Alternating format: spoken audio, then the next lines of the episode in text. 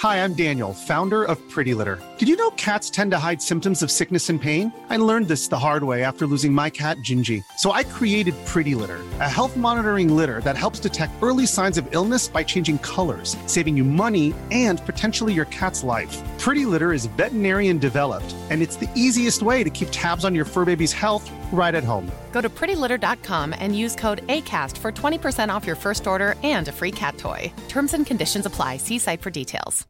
One size fits all seemed like a good idea for clothes. Nice dress. Uh, it's a it's a t-shirt. Until you tried it on. Same goes for your healthcare. That's why United Healthcare offers a variety of flexible, budget friendly coverage for medical, vision, dental, and more. So, whether you're between jobs, coming off a parent's plan, or even missed open enrollment, you can find the plan that fits you best. Find out more about United Healthcare coverage at uh1.com. That's uh1.com.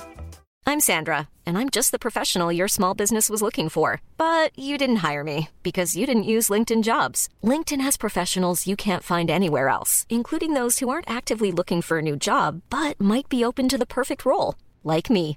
In a given month, over 70% of LinkedIn users don't visit other leading job sites. So if you're not looking on LinkedIn, you'll miss out on great candidates like Sandra. Start hiring professionals like a professional. Post your free job on linkedin.com/people today.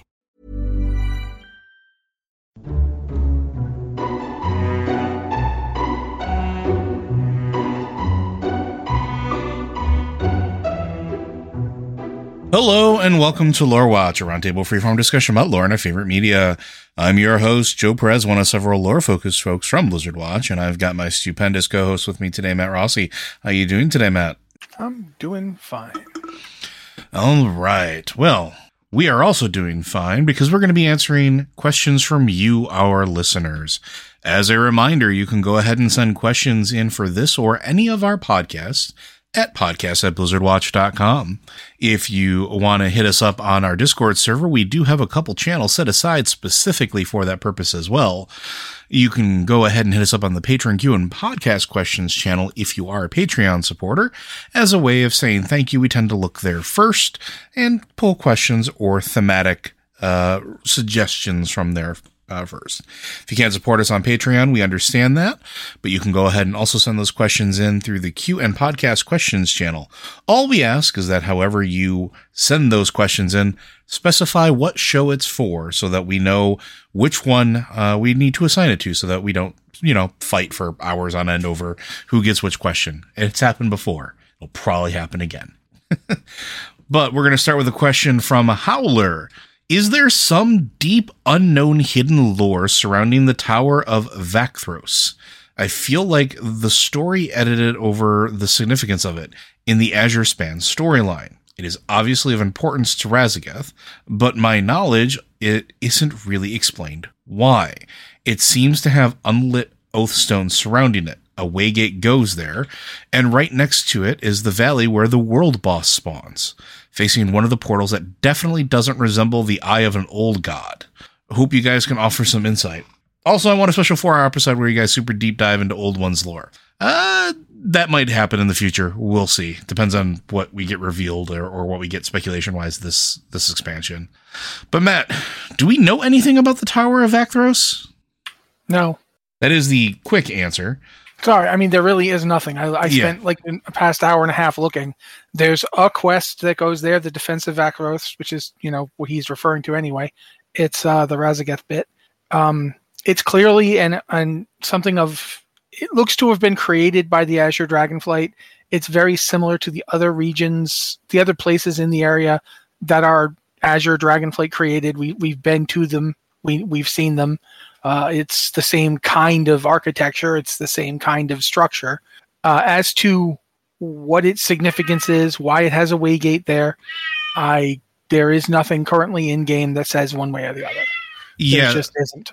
yeah. There's nothing that's concrete lays it out. Although there is speculation or at least hinting that they might have something to do with ley lines that the towers in Azure span.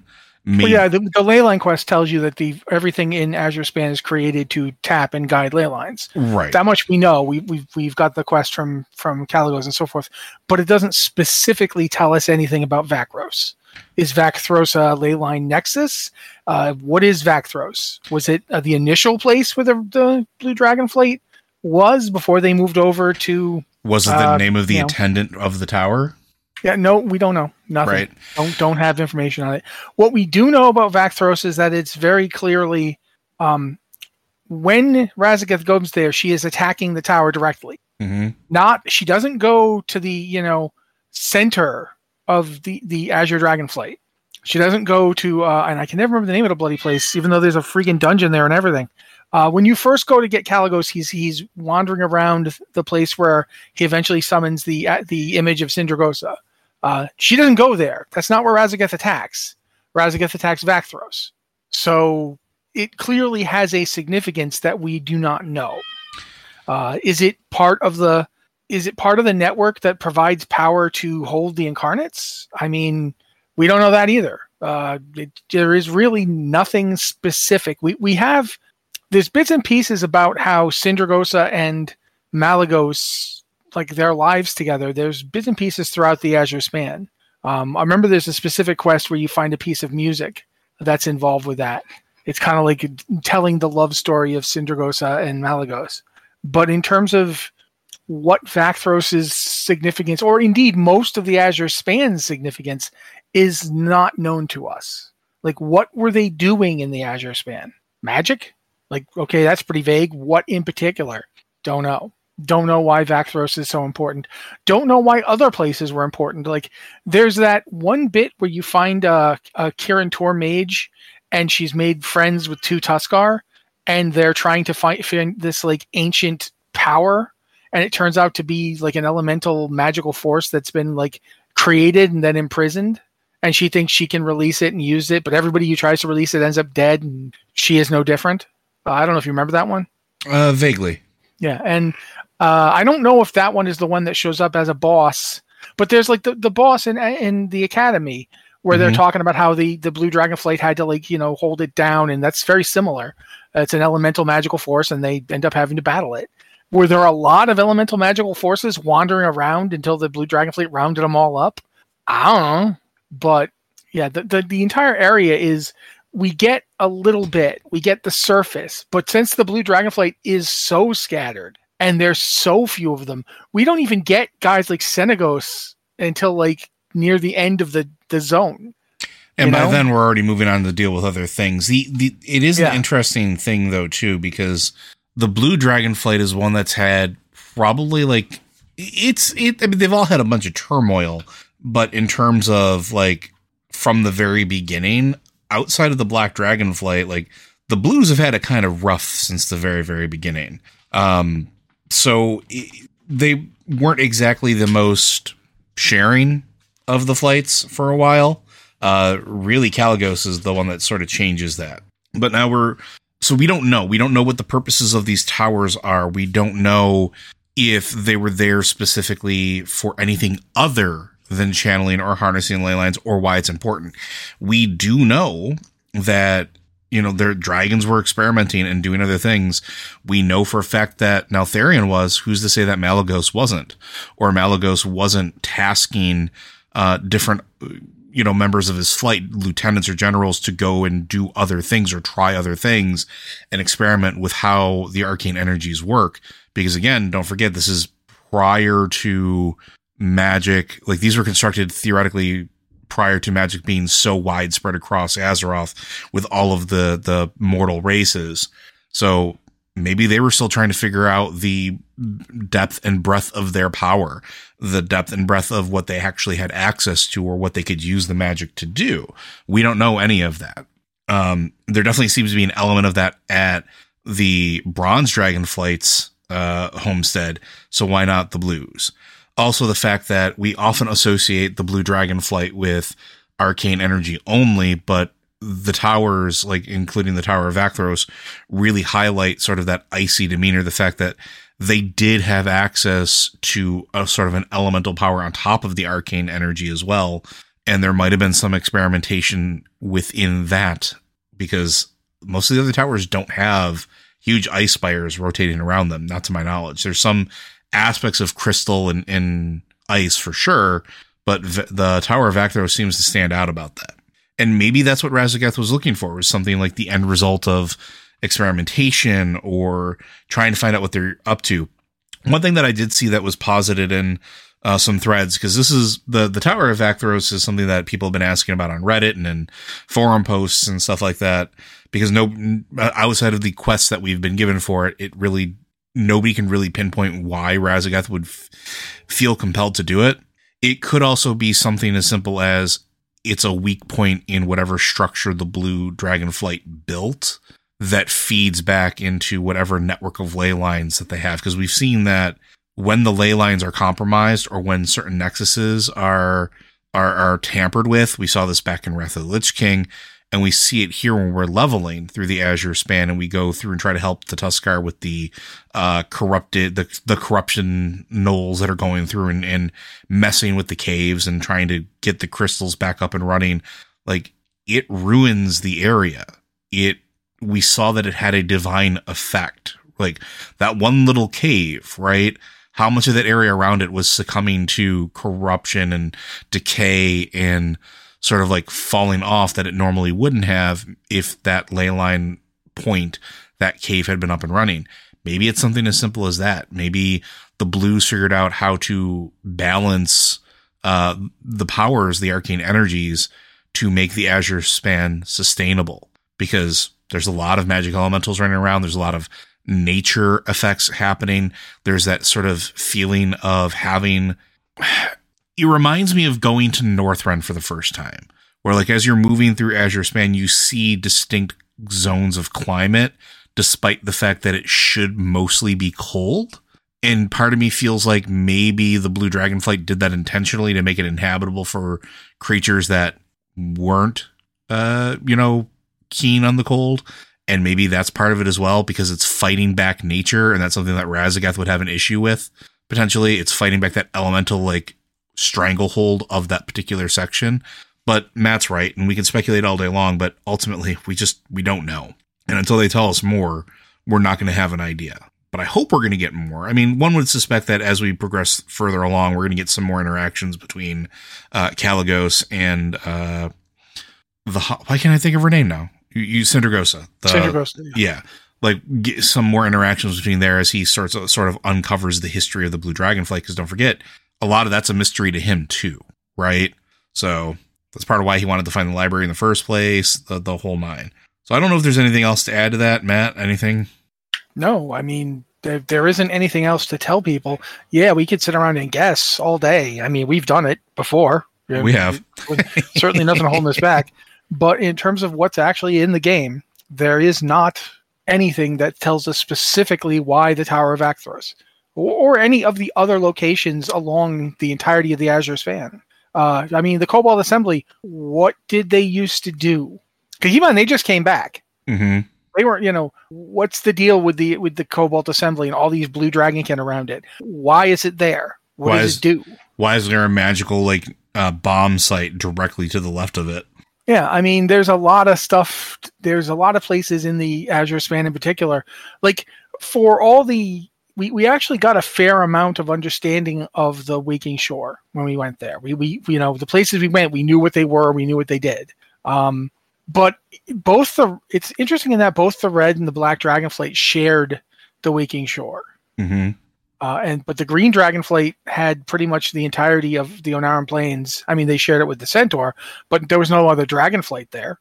Uh, the Blue Dragonflight had the Azure Span, and uh, aside from Worm, you know, the actual city. Oh bloody heck! I can't remember the name of the city. Thaldraszus. Thank you.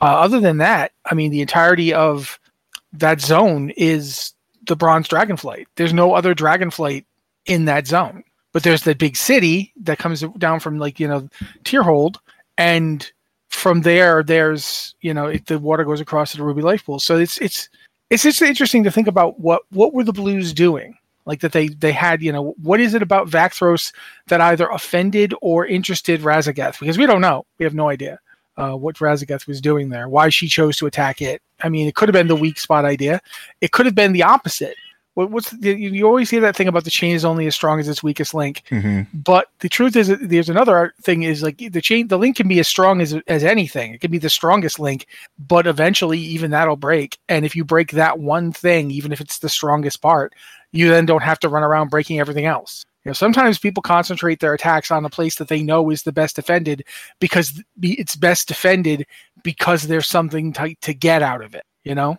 uh, it's possible that the Tower of Vakthros conceals something else. We don't know. Uh, so yeah, I don't think there's really anything else. All right. Well, then we're going to move on to our next question, and this one comes from Token. Uh, with things we've learned regarding Odyn being a lying bleep, uh, is it remotely possible Azeroth isn't a Titan but something else? Maybe something we don't want to wake up. Considering being near the essence of Azeroth mutates creatures. The power for blood, it seems like there's more to Azeroth that I hope we discover sooner than later. I feel like we've talked about this a little bit before, but I'm going to let yeah, Matt, we have. I'm to let Matt go on about it. Why? No, you go on about it. We've Well, let me put it this way. Uh, I think it's quite possible that Azeroth is something beyond a Titan. I don't think it's necessarily like, you know, you could make the argument if, if Azeroth were just a Titan, we don't want to wake that up either because we don't know what happens to a world when the Titan soul in it gets up. Um, it's quite possible that, you know, they turn the planet they're in into a Voltron suit and wander around in it, but it's also possible they crack it open like an egg and, you know, we live on this thing. hmm I don't personally want it to crack open like an egg. Um, but I don't think that the the being near the essence of Azeroth mutates creatures. I don't know how. It's not necessarily the same as mutates. It's not the old god thing. Uh, it's very much along the lines of order magic does weird stuff. If you look at the the beings who've been exposed to Azeroth's blood and how they've been changed, none of them have come out of it with like three eyeballs, you know, coming out of their forehead and drooling, you know, plasma on the ground and you know driving folks mad with a touch. They tend to like you know go from night troll to night elf or uh, Murloc to Jinyu or Murloc to Ankoan, who is kind of like a Jinyu. Uh, so it's it doesn't feel like a degeneration type thing the way it does when the old gods mutate things. That being said, we really don't know. Uh, and for that matter, we don't actually know what a Titan is. You know, we, we kind of think we do, but like we don't really like our understanding of the Titans is very limited. It's based on a few meetings. And think of it this way you- you're called Odyn a lying scumbag. Odyn is a Titan forged. He was created by the Titans to perform a, a singular purpose, to perform the job of helping cleanse Azeroth of the old gods at the time when they didn't know that they couldn't kill them because they'd never met one before. And that's interesting. They had no real knowledge of the old gods before they came to Azeroth. hmm Um, so this wasn't something the Pantheon had encountered before. Um, Because I think the- except I guess Sargeras, but he went, you know, he, He went was nuts, off on his own. yeah. yeah. So if you think of the the old gods as specific entities created and thrown into our reality by the void lords to, you know, to exert their influence, to, to try and create a void being, they were looking to create a void titan. We've been told that. If maybe that's true, maybe it's not. If we assume that it's true, then it's quite possible that whatever a titan is is for grabs. Like it's debatable what a titan is. And that's why titans love order so much is because with order power you can lock it down. You know, you can be this thing. Like think about the the old gods are constantly arguing there's like this myriad of paths. There's, you know, the thousand truths. That seems to really bug the titans. And it's not the same as fighting the light or whatever. It's you know the the, the void you know the void says there's a thousand truths the light says no there's only one truth. Titans seem to absolutely crave just just give me anything. Just give me a path. And sure most of them seem to go the orderly path in our the, in our experience of them but that doesn't mean that they all do or have to. Look what happened to sargeras. Hmm sargeras took up with fel and he loved it you know he started you know just Well- snorting. He started mainlining fel till he literally was cracked and bleeding from it. Oh his entire body changed. His once perfect metallic form is now erupting with fel power. He didn't die. He just changed. Would that happen with any titan? Or that what is that what happens to titans when exposed to cosmic forces? Yeah we we were talking about the idea of having creations that are definitely susceptible to sort of elemental influences when we're talking about the dragons in particular there's nothing that says that they're the only beings in the universe that that can happen to. And the titans almost feel like they kind of are built to do that to a certain extent. Well, look- at like let's first off look at the other beings we know of in the cosmos that remind us of the Titans, the Eternal Ones mm-hmm. from the Shadowlands. the, etern- the the pantheon of death. Yeah, what do they look like in their prototype forms? Blanks. They look like add force here, add power here, become this. We don't know that that's not how the Titans work. The Titans, you know, work. We keep talking about how the Titans are trying to use order magic on the Dragonflights, and the uh, the proto dragons, the primalists, are so offended by it. But are they doing anything to the dragons that they haven't already done to themselves? Do we know that? I mean, we have no not what. Where did they get the idea to do it? Why? Yeah. Did, why is Tyr doing it in the first place? And also, like, here's here's another thing that I've been thinking about a little bit with the Titans in general as well. We talk about how they are a pantheon and they all have their specialties, right? They all have something that they seem super steeped in or uh, capable of above the others. How did they get to that point? How was that decision made? Were they born like that, or was that an artifact or a result of, uh, for lack of a better term, where their Titan egg was? is there a reason why Aman'Thul is, you know, synonymous with time? Or is there a reason that Eonar is synonymous with life? Right? Are these choices they made, or is this something that happened with them being shifted or, or cultivated based off of what their shell was or what part of the universe they were or if they were closer to one of the other planes of existence. Because for a long time we thought that the the titans were always associated with another one of the planes right? Not only were they order but they were order plus light or order plus nature or order plus whatever. Um and then look at their creations right? Like let's let's look at the titan watchers. All of them every single one we've come across has exhibited the behavior of being able to be manipulated, changed, or altered in some capacity by an external force or power. Well, if the Titan Watchers were created in the Titan's image, and the Titans created it doing the best they could, because again, they were too large to walk around on the planet, so they just made a whole bunch of stuff that were like them to go forth and and do the thing. Is that because that's all they know how to do? Or is it because they're you know that's just their nature that they just absorb and adapt and it really isn't something we think about because something at their level it's so much maybe slower but has already happened or already you know transitioned.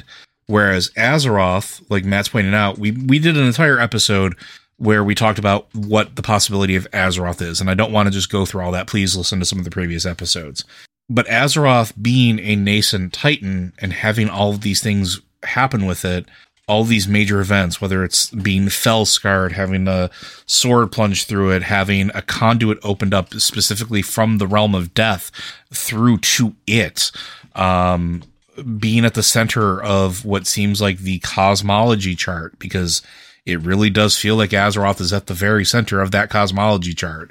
All of these things, I think, lend it to be something other than Titan. And Titan itself is just a term we use that even in game, even as characters, we have no idea what that actually means.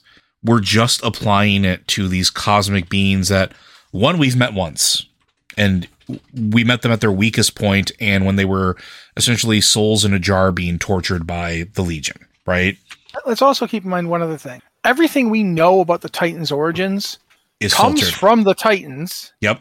and is usually prefaced in stuff like according to legend or in the first stories. It's like so none of this is here is exactly what happened. Here's where the you know we don't have no there's no frame of reference to And- tell you where the Titans came from, how long they've been doing this, how you know what what even they're doing other than ordering the cosmos. What does that mean? Now there is there is Yeah. some interesting possibilities with that as well because Shadowlands the brokers seem to know more about that than we do. And yes, it's a different perspective, but the brokers seem if you go through like the grimoire of the Shadowlands, like there's a lot of stuff we've talked about where like they seem to have a better understanding not just of the pantheon uh, but also specifically like the titans and what else is out there in the universe.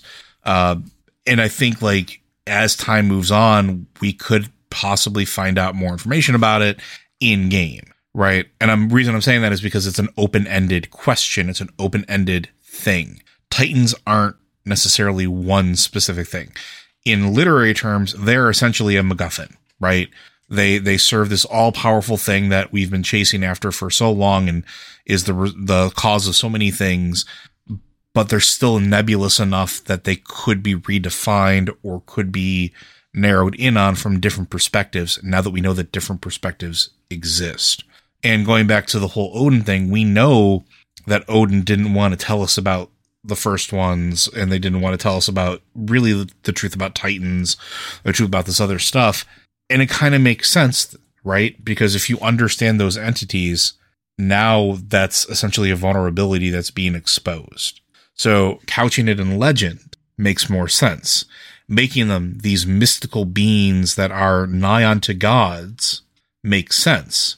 Tiny mortals will revere them. Tiny mortals don't think that they can kill them or have any worries about it. Uh, uh they don't think too hard about the rest of the universe or what else is out there. They just go on about their tiny mortal existence, knowing that the Titans watch over them from wherever they are in the universe.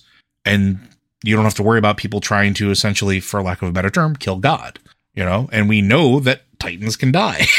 we know that the pantheon of death can be not necessarily killed, but repurposed or remantled. Like these, these beings are not necessarily eternal, right? and keeping that from us makes sense from his perspective. So, total package, ultimately, we have no idea. And I hate to say it like that because I know people want us to to have ideas and they want answers to these, but so do we. Well, you know, also, I mean, like right now, I could tell you, Joe and I could could start an argument right now because I feel like he's wrong about something he just said. Which is he possible. said that we we know that they can die, but here's the thing: can they? Argus supposedly died and his essence going to the Shadowlands Broke almost blew the place up. He wasn't supposed to be there. And the jailer was trying to use Argus to basically steal the mantle of the, you know, the the arbiter back and personify it on somebody else so he didn't have to deal with it anymore. That's we we stopped that and we gave the mantle to somebody else. Uh you know, Pelagos. We made him the the new arbiter. But that's like Argus was not supposed to be there. What does that mean? why don't Titans go to the Shadowlands? What? Why are they not supposed to be there? What are they to to our reality? That's the other thing to think about. Like the other realms of existence, like the Shadowlands and so forth, are almost like simplified from ours. They lack in the complexity of our reality that has all the different stuff in equal measure. Everything, every elemental, every one of these forces that are in this cosmic cosmology, whichever direction you look at it from, exist in our reality. And they're all here more or less equally. The Twisting Nether is primarily fel. You know, the, the, the Void Lords dwell in a place that is primarily shadow. The Shadowlands are a realm of, of primarily death power. But in our reality, all these things exist at once. And the, the whole idea of what where you're told like the whole purpose of the Shadowlands, what it's there for, what anima exists for, but we're told that by beings from the Shadowlands. Mm-hmm. And that's the thing is, as we keep going through this, we have to keep keeping that in mind. Who is telling us this? Like when the brokers are talking about the Pantheon and the Titans, you should never trust a single word the brokers ever say about anything ever, because they are liars. And you know who tells you that? They do. When you go to Zereth Mortis, other brokers who've become quote unquote enlightened tell you that the other brokers can't be trusted that they're not they're not there to help anyone and they're certainly not there for anything like understanding they're there to make a profit that is what their deal is so at the same time it's worthwhile to get their perspective because they certainly might know things that others don't everything they tell you is suffused with their viewpoint which is you know how is this going to benefit me so it's really fascinating. As we get more, we get more stuff, but it's slanted. You have to look at it. Anything the Titans have ever told us about the origins of the universe, you have to look at it from the perspective of the Titans. You know, everything the old gods tell you, well, you know, you have to be careful with what the old gods tell you. and it's just it is really interesting to see like one of the things I really do want to see in the future is more stuff from the perspective of the light because we've seen at least in one reality that the light can be incredibly dogmatic. Is that the right word? Yeah, I think dogmatic is correct. We've seen with the light uh the light bound was that what they were called The light on bound. in the, yeah Or light the light bound the light forged are the ones in this reality Yep, but the light bound light- in the other one. Yep. Yeah. The Lightbound absolutely didn't seem to they seemed very militaristic and very much about just we're gonna conquer this planet. F it, we're not sharing it. And there's there's all these different perspectives carry with them some truth. Not to quote Obi-Wan Kenobi, but it, it was true from a certain point of view. hmm You know? So yeah, I, I do think that I think that one of the things we really are going to figure out sooner or later is that Titan isn't as simple as the thing Aman'Thul, you know, and his Titans do is not what all Titans do. Agreed. Yeah, and Matt's right. We could argue about it, and and it comes down to semantics. So we're not going to do that because we'll be here all day. I mean, Um, and you know, the, the show is going to be long regardless. We, you know, there's lots to talk about. but also, I mean, stuff we might believe now, who knows? There could be something comes down in this expansion because we are going to be looking at what the Titan Forged are doing on Azeroth. Like we're seeing like the whole thing with Tyrhold and the, the mystery of the recreation of Tears. Spoilers, Mhm. but we've talked about it before.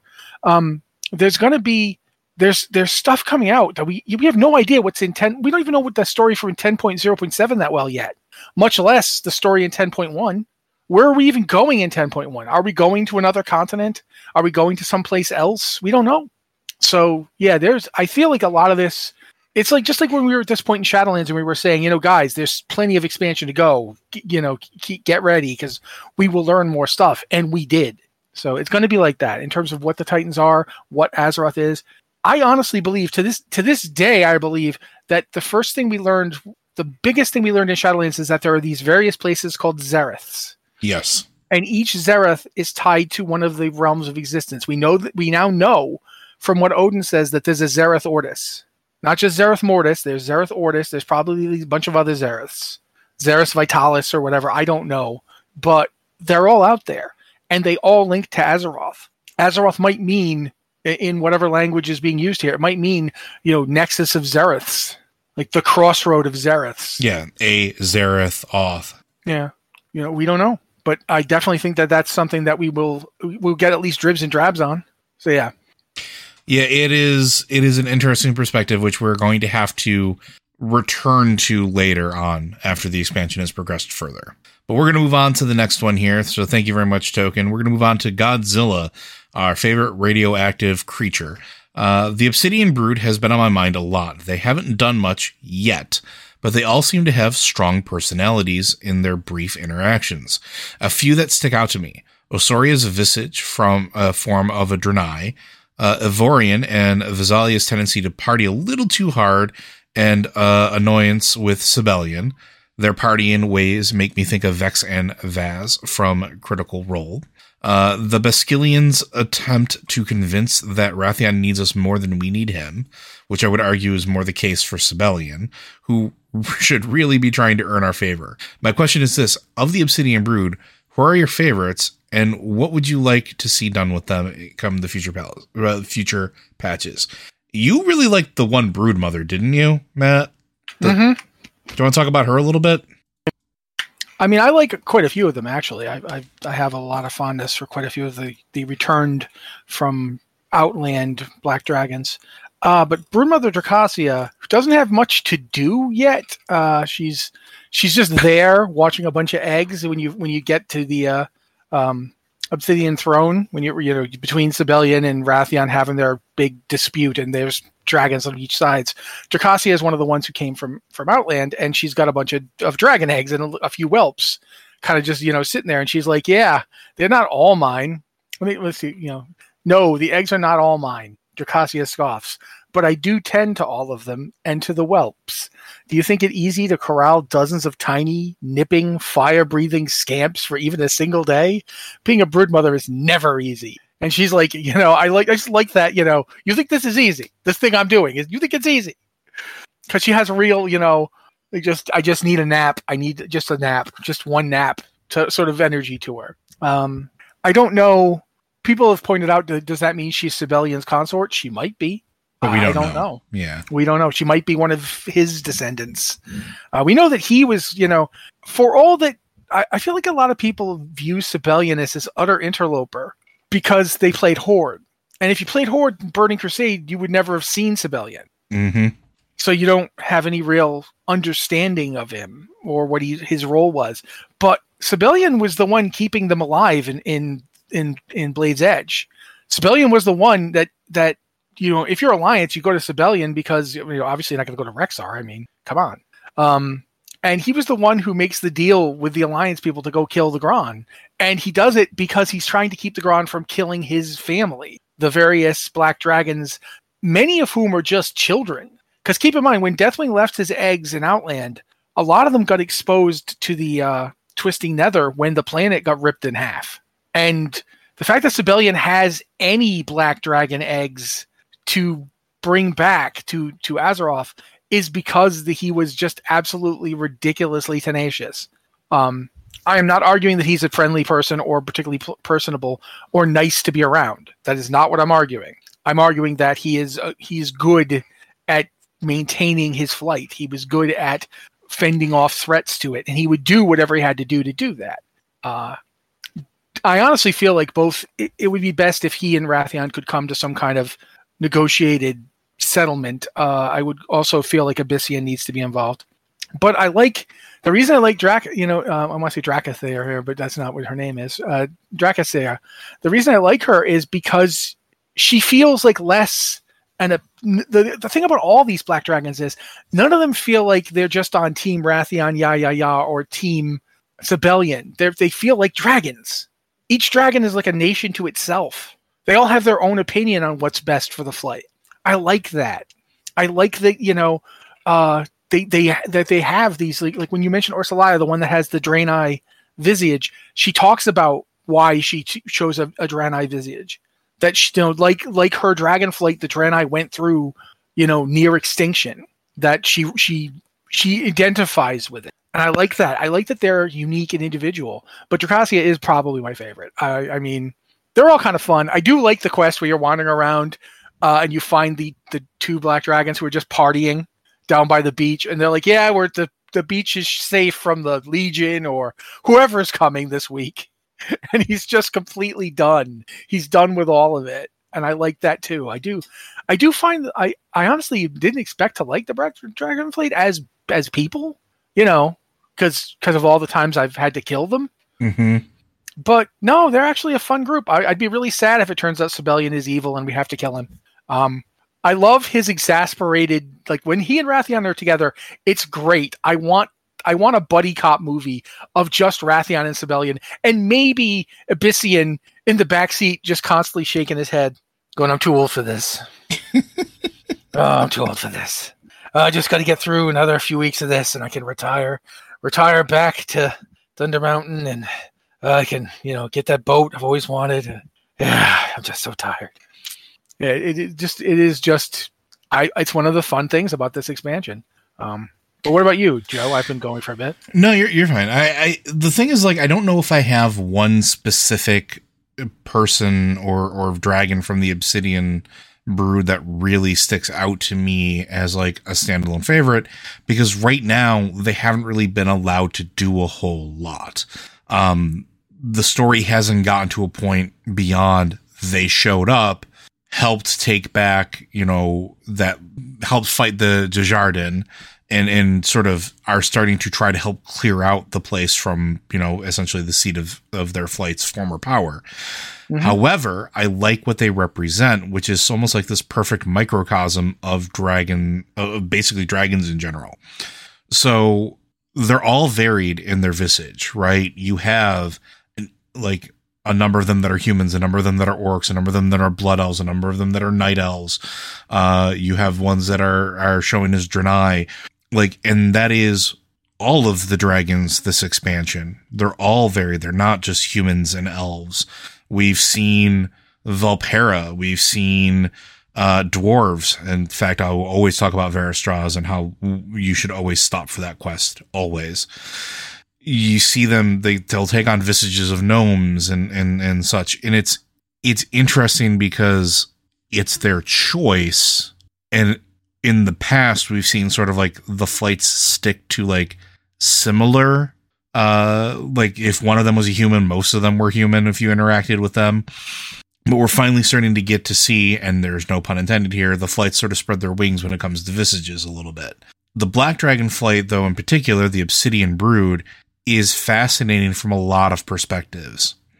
One being so removed from a lot of the events that have happened over the course of the last several years, they don't have the same context or I don't want to say baggage because it's not the right word. They don't have the same emotional hits that everybody else does on Azeroth, right? While we were dealing with the Legion, they were in Outland. While we were dealing with Battle for Azeroth, they were in Outland. Um, now they're back because the beacons were lit and they were called home. But would they have stayed out there? Would they have? Would they have stayed out there indefinitely? And I think the answer is yes. I think they would have because they didn't know to come home. There was nothing telling them that they were safe. There was nothing telling them that they could come back, that they wouldn't be immediately uh, preyed upon with the corruption of the old gods, because that's another thing that they had to worry about until now. Uh, because legitimately, until we sort of poked N'Zoth with the reorigination device, uh, you know, I'm not calling him dead because we don't. He very clearly is is not. Yeah, but, but, we saw we saw that with Ebyssian. We saw what happened when Ebyssian left Thunder Totem. Yeah, but that's what I was going to say. Like while N'Zoth was still around, we saw what happened immediately, and now it's safe. Ebyssian is moving around. Yes, there were some other things factors with it, but now it was safe for this brood to come back and not be part of that bargain immediately, and not be susceptible to the whispers and the hatred. And watching them interact with the other dragonflights is really what I want because it's complicated and it's messy. And again, going back to Veristraz, like his best friend, the person that he loved the most, probably besides his own brood, was a black dragon. And how complicated and messy that was when everything went down. And I want to know more about how they got corrupted. What was the actual bargain? Why was it more than just Neltharion? And also, why didn't Neltharion have a backup plan for the rest of his brood? Or was Sabellian always the backup plan? Right? There's it, they're complicated, and that's what I really enjoy about them. And I want to see them interact more. I want to see them eventually going to Thel- Thaldraszus. I want to see them interacting with the uh, other dragon uh, aspects or pseudo aspects, whatever you want to call them, because really only Wrathion's done that. Sabellian hasn't. Sabellian's talked with uh, Alexstrasza once. I'd like to see more. So, yeah, the problem with an expansion this big, with a cast this varied, is we are never going to get enough of some characters. We are not going to get to see as much as we want to. Mm-hmm. It just isn't going to happen. And I mean, think about all the stuff you wanted to see in Shadowlands that you didn't. Um, at no point did Mankrik show up and have a chat with his, you know, deceased wife. Uh, at no point did we get Thrall and Mom beyond a few like little half moments. Thrall and, Drac- and, and Dracula did not get to talk much. We didn't get a Varian moment. No, no Varian moment other than like in the uh Anduin fight, I think. Barely, not even. Barely. And that's just the thing. You're never going to get everything you want just because there's just so much. Think about all the characters in this expansion. Um, Joe mentioned that the Dragonflight hasn't done much beyond what they've, you know, they they did. They're doing that thing in the Waking Shores, but you don't get to see them very often. And your interaction with them is mostly based around going out and doing the uh, reputation grind. Really, um, they're not. You know, they they I think they're a little bit of their presence in in the dungeon, but even then, not not much. It it just and it is what happens with this with the story this big and sprawling. You just there's not going to be time for everybody to get to shine uh, and sometimes the, the characters deliberately only just kind of show up. Remember Thistly Crow? Mm-hmm. I haven't seen her in a while. Uh, but when she de- debuted, no one expected to ever see her again after it. But everyone loved her, and so the writers were like, "Oh, okay, we'll we'll put her in some other stuff then." That's just the way of things. There's just there are too many characters. So yeah, I, I do think that unfortunately we might not get to see enough of the of the Obsidians, the the Black Dragon flight. But what we have seen so far is amusing to me. I, I really I really do love the the you know cantankerous. You know, I'm busy. I'm trying to watch all these dragons. do you have any idea how hard this is? It's not like Sabellian's going to come watch him. He has other things to do. So yeah, it just yeah, I, I, I do. All right, we're going to move on to our next one, which comes from Galv. Greetings, keepers of lore and forbidden knowledge. I still find myself thinking on the elemental lords empowering the primalist and, well, somehow at the end help them to understand Azeroth herself is not the enemy. By extension, we will have them aiding Azeroth by the end? Question mark. Probably not. like, the thing is, you got to understand from the elemental lord's perspective, right? Before the Titans showed up, before the old gods showed up, they had no idea that this was a Titan planet. They just existed. They did their thing. They waged their wars and they had their little, uh, like, elemental sort of areas carved out for themselves and they did their thing, right? They were living a perfectly fine, happy ish existence as far as gigantic elemental beings that are comprised of spirit infused with elements can be. Uh, then along comes the old gods, flung to this planet from the void. Uh, bits of voidy goodness turned into fleshy bits of corruption that landed on the planet, subjected uh, them to basically becoming their generals and becoming their art like forces within their armies to supplement what they were birthing from the the flesh of their own black empire to begin with and still forcing them to fight each other, but now f- not having the freedom to choose when to do so. Then along comes the Titans, and the Titans are like, "Well, we can't have this. Well, we're we're going to try to deal with these old gods. Can't deal with that. We're going to make some Watchers. Okay, Watchers, go fight those elements over there." And they go fight those elementals. And what do they do with them? They imprison them. They imprison them for thousands and thousands and thousands of years, where they're not getting any of the spirit that is used to sustain them they're trapped. They don't have any free will or choice. They can't leave where they're at. They're basically just more subjected, right? They're they've they've been again made to be brought to heel. Then along comes us and mortal races do our thing and break down the elemental wall barriers and bring them out and fight them a little bit and then punch them back down and then try to bring them back and then we enlist their aid to help with fighting the legion now, we didn't enslave them, thankfully, but we did sort of not really give them much of a choice, right? And they did it because Azeroth is kind of where they keep all their stuff, or at least somewhat keep their stuff. But they don't really care. They don't want Azeroth to wake up, but they also don't care about the Titans. They don't care about us. They don't care about the paltry war that we're gonna that we wage. They why would they why would they help us? What would possibly persuade them to do anything aside from maybe buck against the old gods. Do you have an opinion on that, Matt? I do, and you just expressed it. Good job.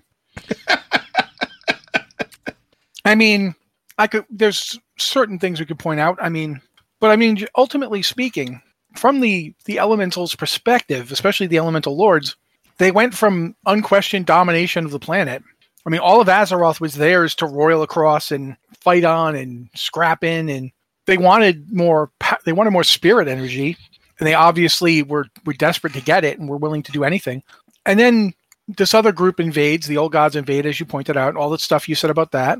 Old gods enslave them. Then the Titans show up and lock them in prison. It's not like they particularly like either group. Mm-hmm. I think they still have to do stuff the old gods tell them to do because of the the binding. And rather than break that binding, the Titans just lock them all in in like a new version of the elemental plane. Yeah, because they could have. They could have used that cipher of damnation to to free them. They could have, but they chose not to.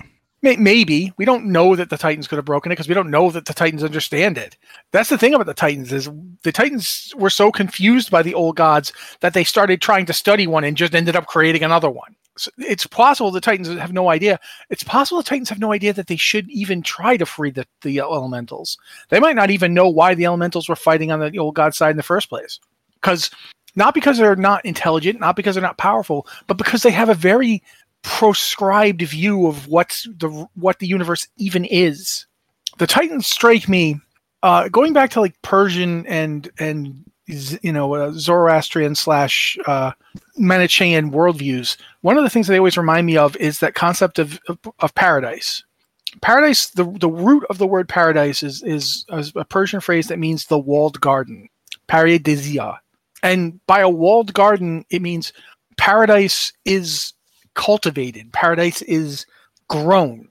You go in, you come in from the desert, and you come to this oasis, and you come into this building, and there's this walled garden with like plants on every level. It's like terraced. It's it's got life, and but it's all very carefully shaped, and that to me is how the Titans approach creation. That's how they like every world they come to. That's what they try to do to it. They don't want it to be sterile and cold and without life. They want it to have life, but that life they want to have it very strictly controlled. They're gardeners. Gardeners love life, but they don't want to just have a garden full of whatever shows up. You know, you'll never find a gardener who just lets the weeds take over and is perfectly happy with it. They want specific things. And that's what the Titans are like. And I think as a result of that, they never even stop to consider the elementals as beings on their own. They just looked at them as a problem. You know, this is keeping this place from being the way we think it should be. We will remove it. Um, and so, yeah, why would the why would the elementals want to help the Titans? They wouldn't. Would they maybe want to help Azeroth? Debatable, because the past however long they've been in prison. Keep in mind, it's a lot longer than ten thousand years. They've been they've been prison prison for a very long time. Um, that whole time has been for Azeroth from the Titans' perspective. The Titans lock them up to let Azeroth mainline all the spirit without them getting any. There's probably a fair amount of resentment there.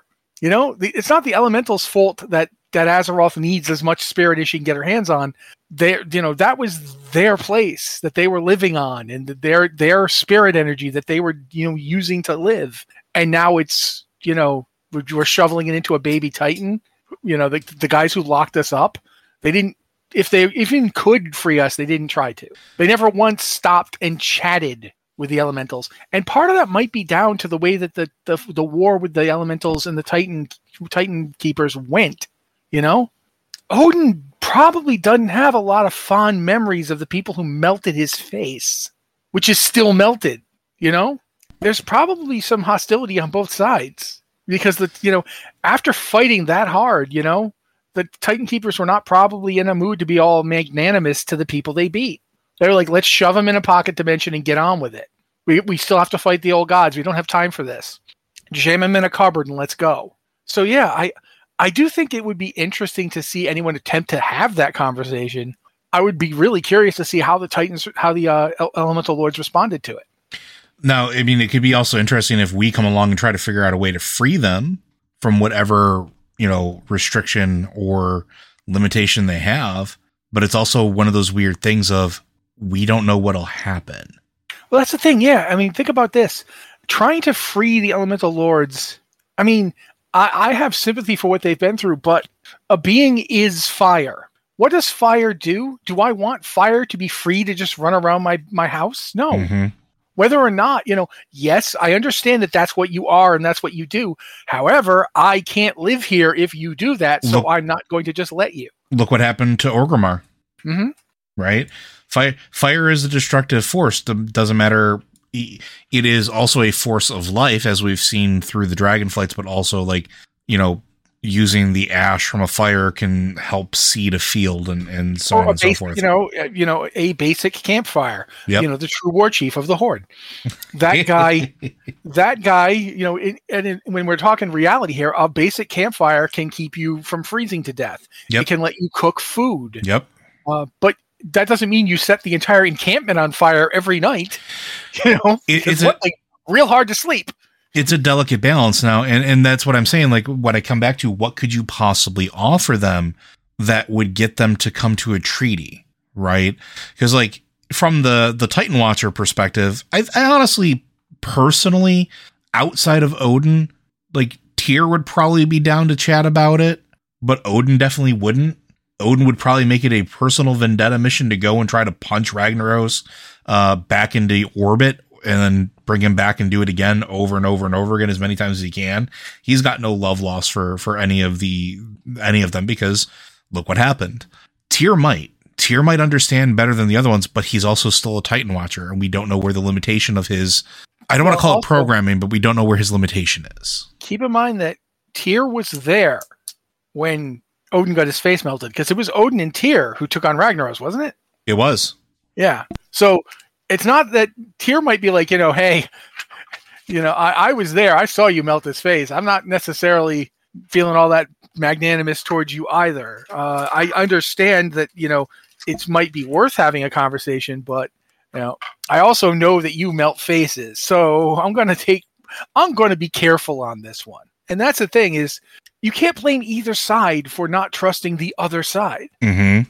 You know, from the elementals' perspective, the Titans are just these arrogant j- wankers who showed up uh, and started, you know, pushing them around and telling them what to do. After another group had already done that, they'd already. So we've been there, done that. What's the difference between you and them? From our perspective, nothing.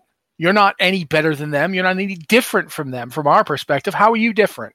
You know, they showed up and subjugated our world. Then you showed up and subjugated our world. Congratulations. I, I'm reminded. I'm reminded of the conversations in Cataclysm with Therazane when we actually go down into you know the the Deepholm and we actually interact with with them. They just want to be left the heck alone, right?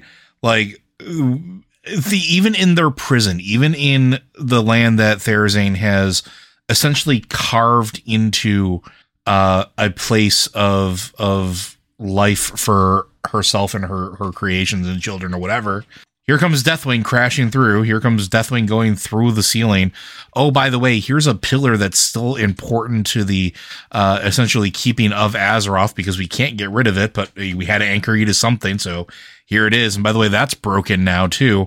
Like we just kind of show up and wreck up the joint. Same thing that happened in a Firelands, right? Same thing. It could happen to basic. We we did it to every elemental plane except for water because we didn't go there yet. We were kind of there, but not really because we never actually went to the what was originally called the Maw, which was supposed to be you know where Neptulon and them were. That's a whole other story. Um, but like we just kind of go and wreck up the joint. They don't really have a reason to trust us. And Therazane's probably the of all of them the easiest to get along with because Therazane just wants to be left alone, right?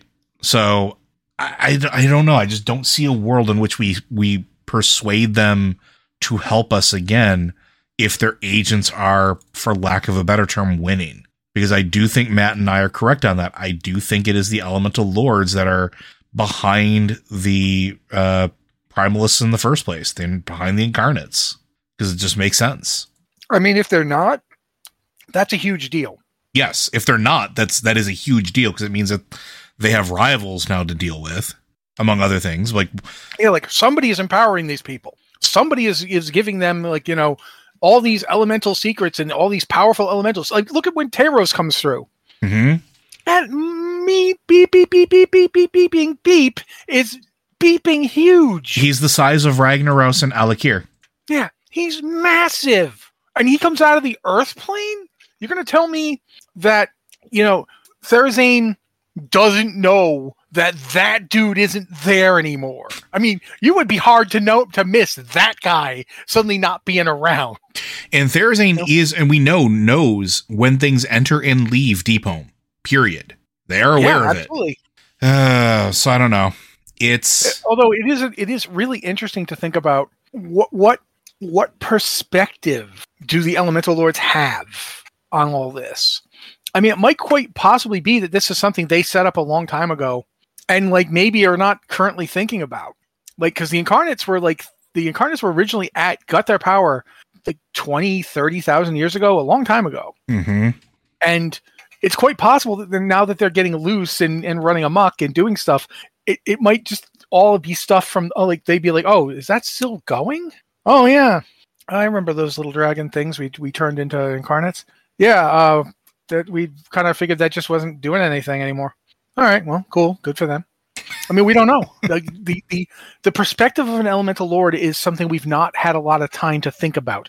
We've we've gotten the perspective of the old gods and the titans. It could be flawed, it could be lies, but we've at least had stuff saying, you know, this is how they this is what they're doing. This is how they think about things. We have never had that perspective on the elemental lords. The closest we've gotten to it is the shaman order hall quests in Legion. And those quests are by necessity kind of like we don't really have time for this debate. What do you want? You know, you tell me what you want and then we'll talk from there. Oh, you don't even have a lord to, to tell me what you want? I'm going to go get one then. And they literally, like, the shaman quests in Legion are just fascinating when you look now at, at, at Dragonflight. Mm-hmm. because in a very real way, the shaman order hall quests show you all the different ways shamans interact with these spirits. They show you it goes all the way back to Drek'Thar. When Drek'Thar is talking to Thrall in in Lord of the Clans, one of the things that Drek'Thar tells him is that they're talking about the fifth element, which is spirit, which we now know is probably anima. And Drek'Thar basically says the shaman's role changes. You know, you have to look at each element and how each element interacts with this world. Sometimes you have to be like water and flow. Sometimes you have to be like the air surrounding everything. Then you, sometimes you have to be like the earth, you know, the, the, the foundation of our world, the, what everything is placed upon. And sometimes you have to be fire and you, you like burn everything. And, and you, each of these are different in the ways that they manifest. You, you, you're constantly, to be a shaman is to walk a tightrope. And those quests really showed it. They show you. Uh, by the way, I was paraphrasing the bleep out of Drek'Thar just then. I can't remember the actual things he says. It's a good speech, though. Yeah. Eh, eh, th- This is like what you see in the Shaman Order Hall quests is that sometimes you're cajoling, sometimes you're bargaining, sometimes you're just stewing. You're like, no, this is what's going to happen. And sometimes you're like waiting and listening and seeing. And that's what we're that's what I think keep thinking about once we come upon the incarnates. The incarnates are not in balance. Like first we're just fighting the one with Raszageth. Raszageth goes in and dies but frees the other three. But now they don't have Raszageth. You know what I mean? Like now they're out of balance even more so. And which is now going to be interesting because of Iridikron and Yeah. what we've what we've been told about them. Yeah. What they're up to, what they're doing. There's just there is a ton of interesting I, I really do want to see the Elemental Lords play a role here. I don't want them to just come back and be bosses we fight, because we've done that. No, let them be more complicated. Let them be as complicated as they were with with us and Legion. Yeah. And for that matter, like I just I don't want to have to kill Therazane in the first place. That would just that would just annoy me. Therazane's been through enough. But more importantly, the idea that these things are lords, they're elemental beings of vast power and complexity. Uh when you fight one, you are doing the least interesting thing you can do with it. Yeah, like I would love to sit down and have a conversation with Ragnaros. And I'm not just saying that. But like the the whole yeah, I I fought Odyn. Yeah, I'm happy I burned his face. I didn't have a choice in the matter, but I probably would have done it again. Have you listened to him talk? Like I could I could see like having a conversation with Ragnaros that isn't just immediately I will subjugate and burn you to death. It Well, I mean, one of my favorite Ragnaros moments is the the vision that Thrall has when Ragnaros is like in the Firelands. He's coming forth into Hyjal, and he's going to come down and burn everything because he's still threatening. He's still like, I'm going to burn everything, but he does it in such a, you know, little one. You think you can, you think you know what we are, and that's to me, that's the mindset right there Mhm. that that these things are titanic and i'm not mean i don't mean that they're titans. I just mean that they are vast. They are powerful enough to fight the titans titan keepers. They're powerful enough that they fought the old gods and held them off for like eons. They are mighty and not just in raw power in their understanding of a part of the world that is not that it's inherent to them. They are the things that they are. And not only that, they're part of Azeroth. Mhm. Like that's the part that I think a lot of people forget when we start talking about the elementals because elementals exist everywhere and that's true, but they're always a part of where they're from. Like the elementals of Draenor are of Draenor. And when Yeah. you go through those quest lines back in, in Burning Crusade and you go through, even when we go to alternate, when we go to Warlords of Draenor and go to Nagrand and go to the, the Throne of the Elements and have conversations with them, they are of that land. They are of that planet. They are of the essence of that place. Mhm. And how do you think being on being those those elemental forces given life, given personality, given that level of intellect and complexity, how do you think they're affected by being on a Titan to begin with? Or whatever Azeroth is. too. Yeah, and here's another thing to think about when you're talking about that, because Joe's made a really good point that they are intrinsically part of the place they're from. Go to the Throne of the Elements sometime on on either Outland or Draenor. go to the throne of the elements and watch the elements there interacting. They're not fighting each other, but they do on Azeroth. And that's a part of the whole idea of Azeroth's presence doesn't just change you mentally or whatever. It also means that there's just less to go around. Now imagine after eons of that where you fought constantly because you, there's only so much spirit to be had and you desperately need it. You're then imprisoned completely away from it indefinitely for at least 20,000 years. What does that do to a being that is a spirit of the thing that it is? A fire lord. A fire lord is the lord of fire. He is fire. The the the, the, the, the earth mother, I'm calling her earth mother. I shouldn't probably. That's the Tauren word. But the stone mother is rock and stone and earth. That's what she is. What they are. Well, calls herself a she, so I'm gonna go. I'm gonna use she. Sure. Unless I'm told that they shouldn't. Um, but Therazane is those things. Neptulon is the waves, the water. Al'Akir is the sky, the wind, the air. They are those things. And all the other elementals that come along are of those things, are those things. And Azeroth is made up of them. Uh, it, it really it is a fascinating thing to think about how this all like why they would be the hostile way they are because they you know why wouldn't they be like literally you've been starving them for th- like eons this is I don't know how to negotiate a piece on this one. I don't. I don't because I don't think it's necessarily that the Titan Keepers can do anything about it. Yeah. You know, because Azeroth does need it. If, And- if you know, who knows? And maybe maybe it's a point where neither side can coexist or neither side can win. It there is such a thing as a a impasse that cannot be breached. And maybe we hit that point. Or maybe we smash through and figure out a, a third way that makes neither of them happy, not completely, but also doesn't make any of them totally miserable. Who knows? It's going to be interesting. I I would be extremely surprised if we do not get some meaningful interactions with the elemental lords in the future. Again, while we're dealing with dragon stuff right this second and and the whole thing there, it is unfathomable to me that in a world in which the shaman order hall has existed and our characters being the farseer that we see elemental beings of immense power trying to wreak havoc and don't reach out. The fact that we haven't had a quest about it is interesting and i'm hoping that there might be something soon. Because i can't imagine that even like the most gnarly and wizened of the shaman that are out there wouldn't say yo maybe you should call up the people that you put in place and find out what's going on but i think that's going to do it for us to this week unless you have anything else you want to add matt Oh yeah, let, let's have a 25 minute conversation about the location of uh you know the the King Wrynn of Stormwind. Where is he? What's he been doing? No, I'm, I'm kidding. I would in fact love to do that, but we, we do not have time. we are going to save that for a future episode but I also couldn't think of the name Anduin Wrynn just then. That was really bugging me. That's okay, man. That's okay. Blizzard Watch is made possible due to the generous contributions at patreon.com slash Blizzard Watch. Your continued support means this podcast site and community is able to thrive and grow.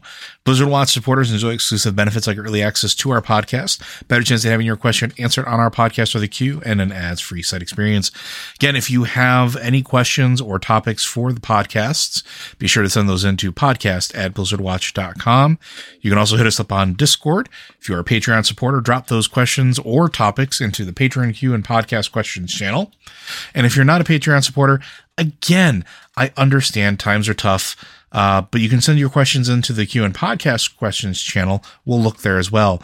In all three cases, make sure you specify what show it's for.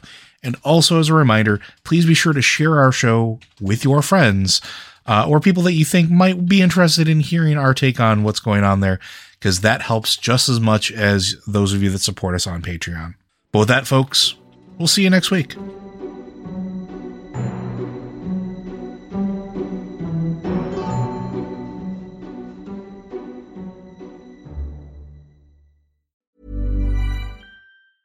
Hi, I'm Daniel, founder of Pretty Litter. Did you know cats tend to hide symptoms of sickness and pain? I learned this the hard way after losing my cat, Gingy. So I created Pretty Litter, a health monitoring litter that helps detect early signs of illness by changing colors, saving you money and potentially your cat's life. Pretty Litter is veterinarian developed, and it's the easiest way to keep tabs on your fur baby's health right at home. Go to prettylitter.com and use code ACAST for 20% off your first order and a free cat toy. Terms and conditions apply. See site for details.